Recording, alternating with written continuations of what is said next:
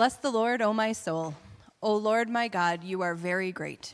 You are clothed with honor and majesty, wrapped in light as with a garment. You stretch out the heavens like a tent. From your lofty abode, you water the mountains. The earth is satisfied with the fruit of your work. You cause the grass to grow for the cattle and plants for people to cultivate, to bring forth food from the earth and wine to gladden the human heart, oil to make the face shine and bread to strengthen the human heart. The trees of the field are watered abundantly, the cedars of Lebanon that he planted. In them the birds build their nests, the stork has its home, and in the fir trees. The high mountains are for the wild goats, the rocks are a refuge for the conies. You have made the moon to mark the seasons, the sun knows its time for setting. You make darkness, and it is night, when all the animals of the forest come creeping out. May the glory of the Lord endure forever. May the Lord rejoice in his works, who looks on the earth and it trembles, who touches the mountains and they smoke. I will sing to the Lord as long as I live. I will sing praises to my God while I have being.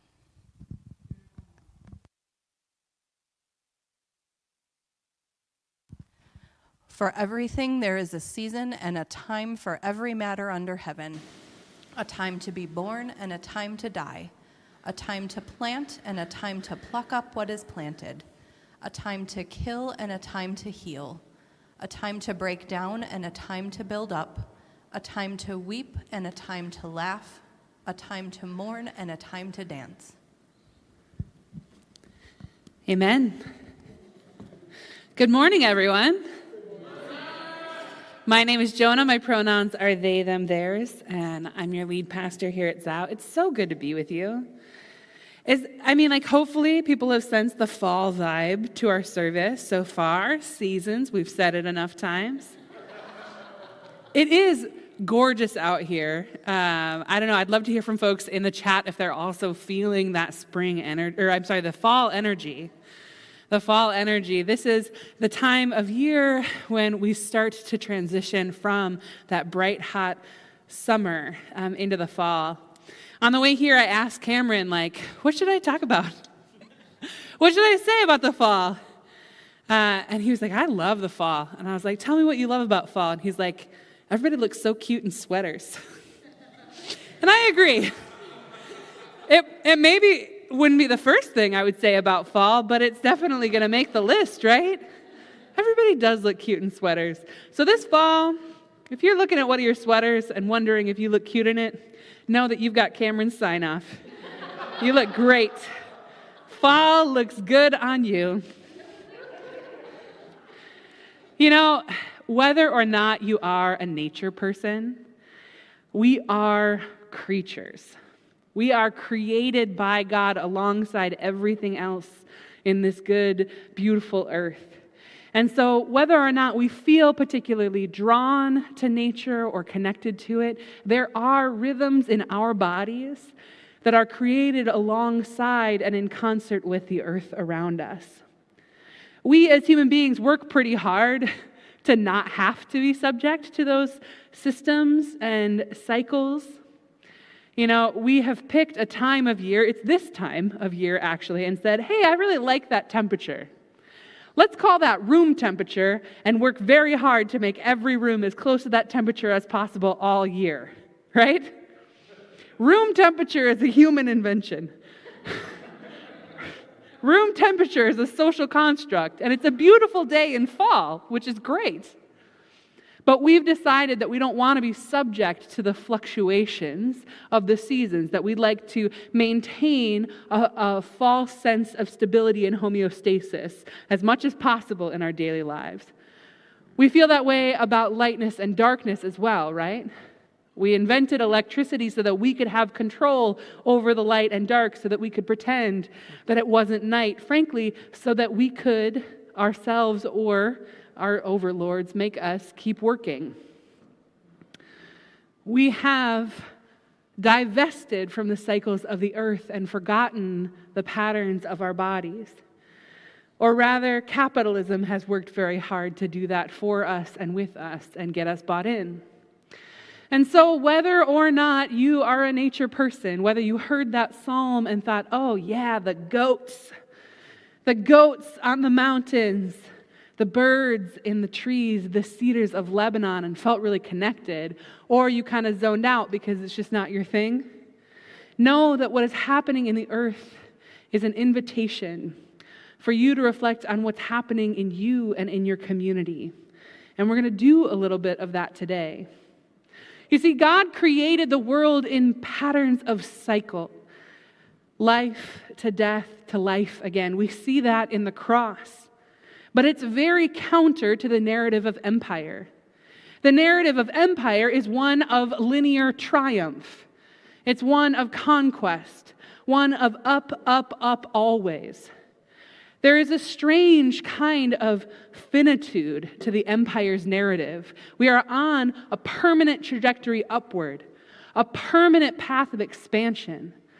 But it disrespects the fact that we cannot consume everything till the end, that there will come a limit.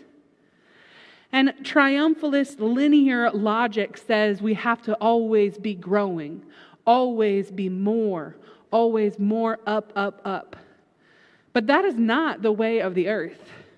There is a season of growth. Absolutely. Growth is beautiful, bounty is amazing. It feels great to expand.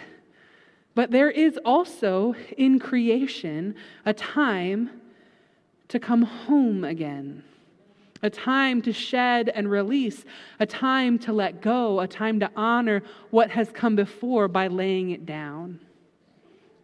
So there are cycles and seasons.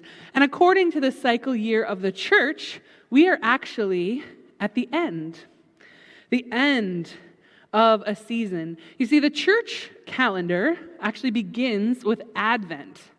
And Advent is the first four weeks leading up to Christmas.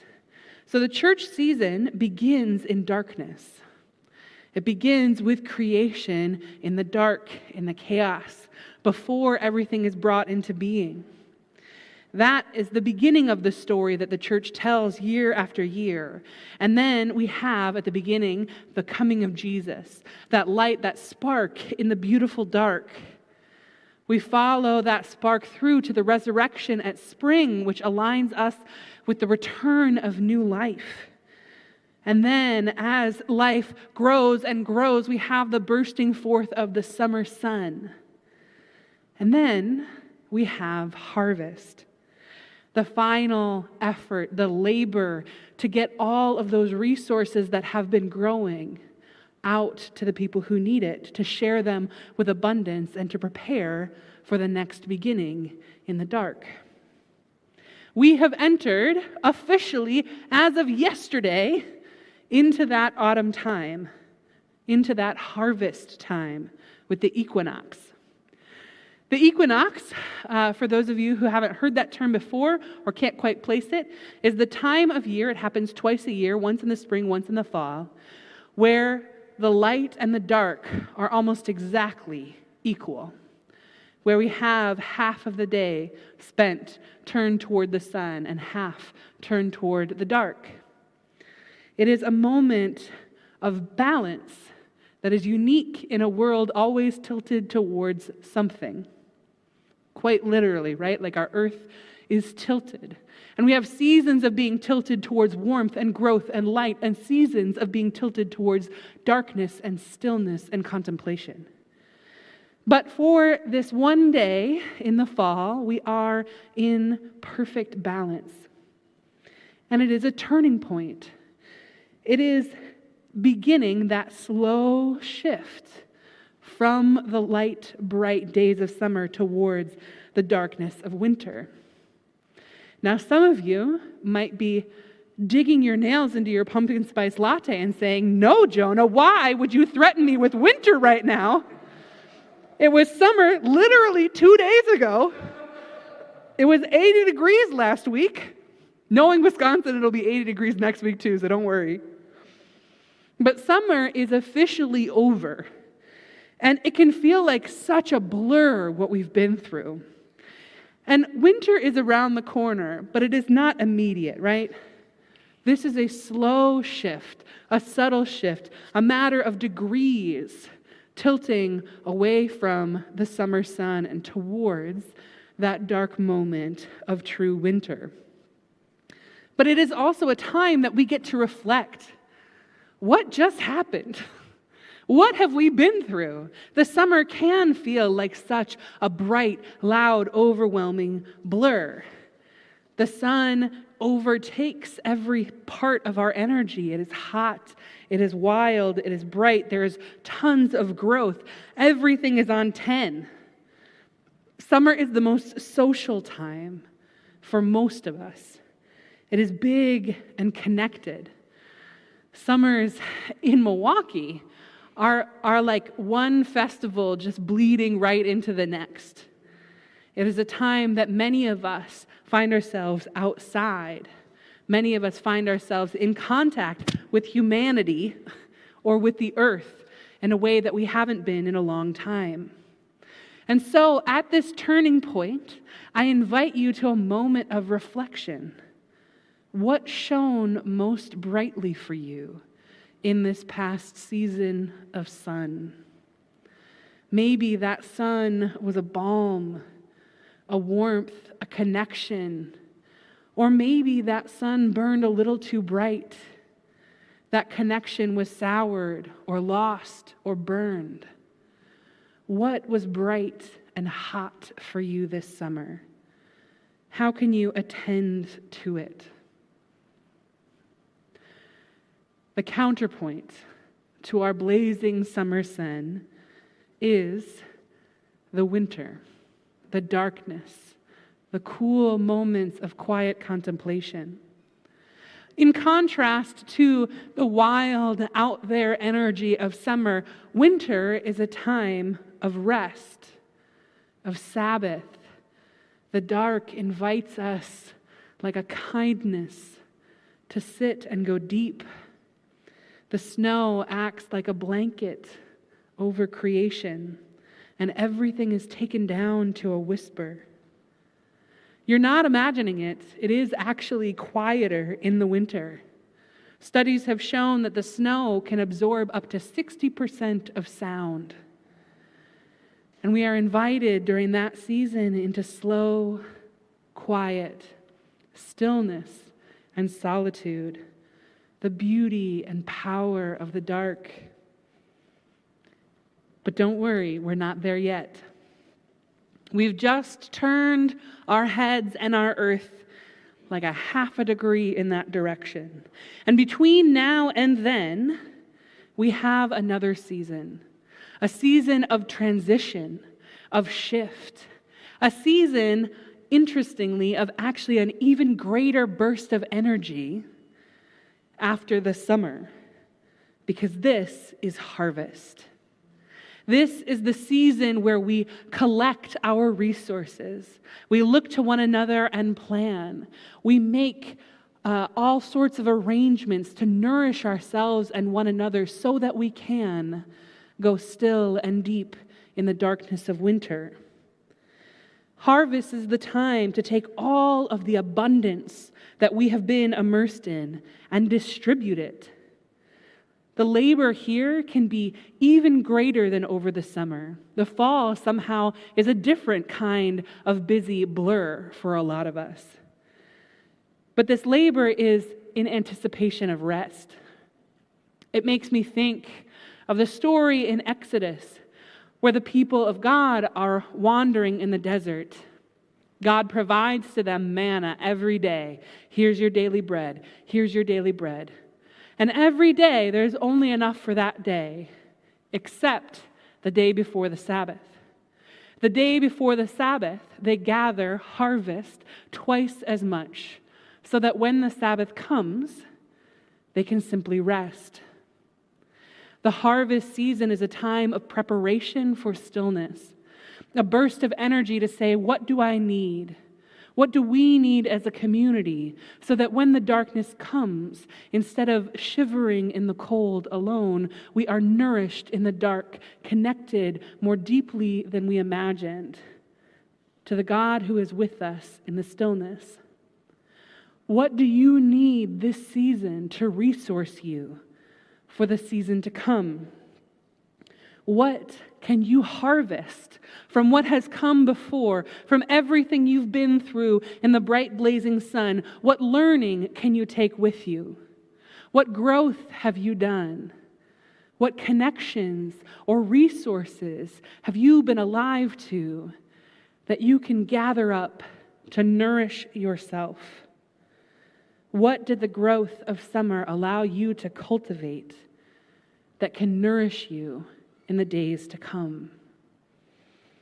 That is a real question. What can you harvest? And I want you to be thinking about it over the next several weeks.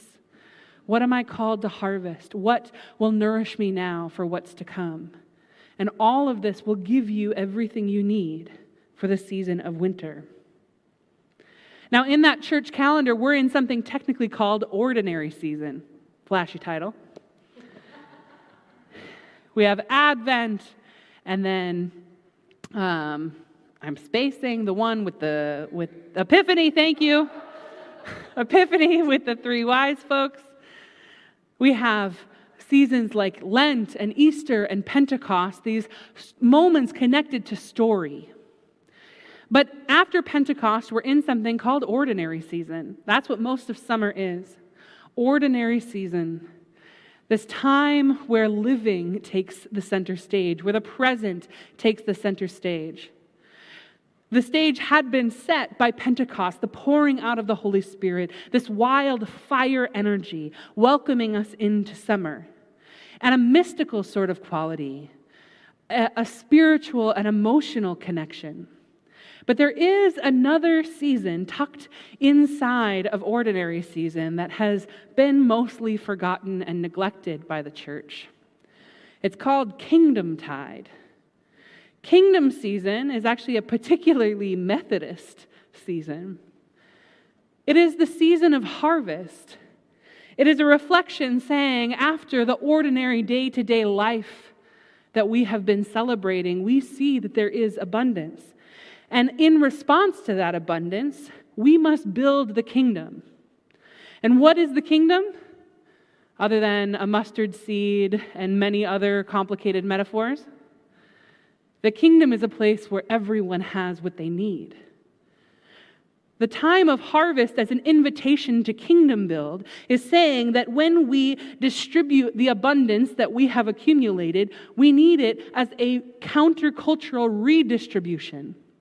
Kingdom Tide is an, a season of emphasis on offering enough to all, on acknowledging the material aspects of what it means to be alive and saying, there are some who do not have enough, and there are some who have more than they need. So, how in our time of harvest can we offer enough to one another? Can we seek balance? Can we seek redistribution? Can we honor the justice of the kingdom of God by making sure that all have enough going into the cold season. The harvest of abundance calls for liberation. It calls for sustenance and nourishment for all. It calls for the distribution of that abundance as redistribution.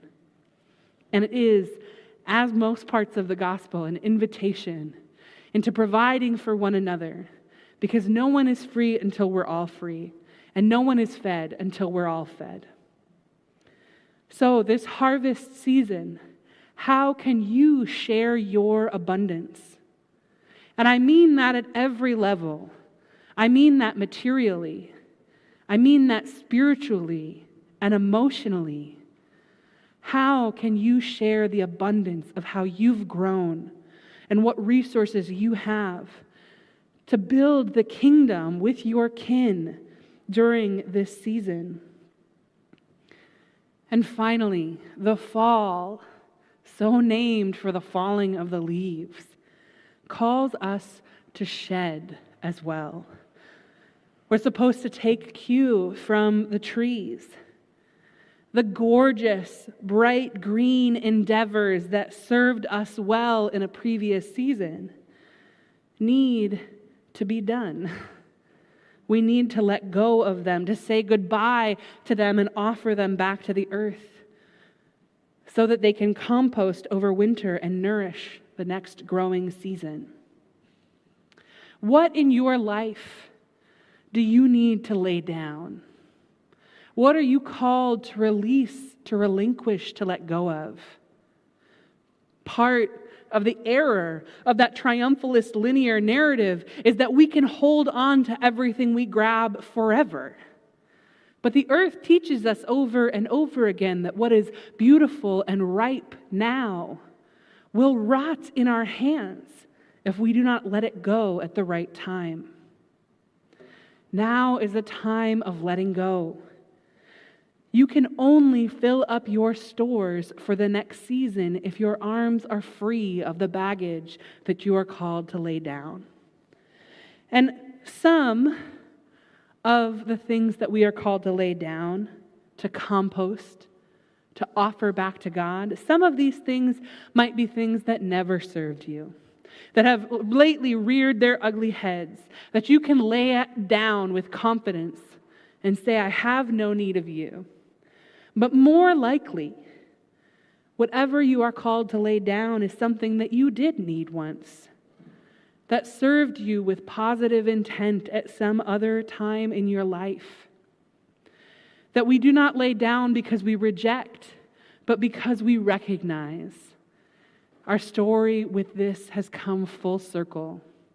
We are able to lay it down with gratitude you served your purpose. I will not cling to you as you rot in my hands. I will offer you back to God and allow you to become dust again, nourishment again for something else. What are you called this season to release, to offer up, to compost in anticipation of the next spring and time of growth? The beginning of the next year requires the end of this one. The beginning of the next adventure requires laying down the resources you needed for the one that has passed. And truly, though we are at the end of the calendar season in the church life, there is no end of a circle. You may find yourself at any point on this journey of darkness and new life and brightness and laying down and harvest. You may find yourself in different parts of this circle, this story, in different places of your life, different places of your body. But at this moment, there is an invitation to connect to the ground beneath you, to the plant life around you to the invitation of the tilt of the very earth you inhabit, to connect to harvesting what is holy, distributing what is needed, and laying down what is done. I invite you into this time of contemplation as a community. And I am thrilled to see where our faithfulness takes us as we turn ever towards the holiness of the dark. Will you pray with me?